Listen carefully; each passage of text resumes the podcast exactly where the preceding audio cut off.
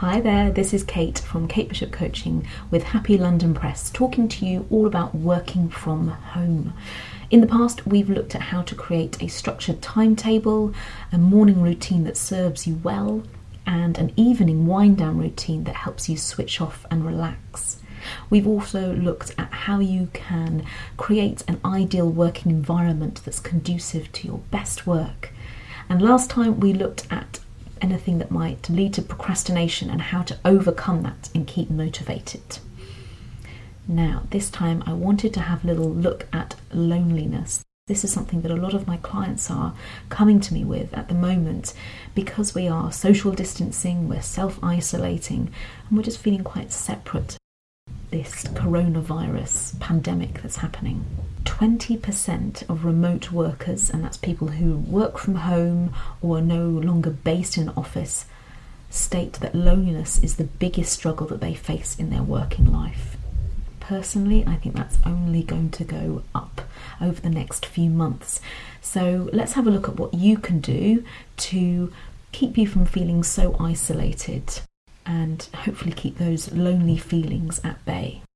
First of all, really make an effort to reach out to a friend, a co-worker or family member, someone you're not going to see on a daily basis, and have a chat with them, whether that's on the phone or via video call.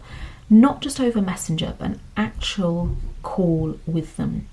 Seeing someone, hearing their voice really instills a sense of connectedness in us. And that will help lift our spirits and hopefully, be a really nice bonus for them as well. Consider any activities that you can do with your team or any friends that are virtual activities. Now, this might be having a call with someone whilst you go for your daily walk outside, or everyone doing a bit of an online class, a virtual book club, for example. Or if you know someone's got a birthday, then have a bit of a party online together as well. A friend of mine, she and her team are doing a video every week where one of them shows them around their home and their workstation and gives them some top tips of how they keep motivated. So maybe consider doing that with people that you know as well.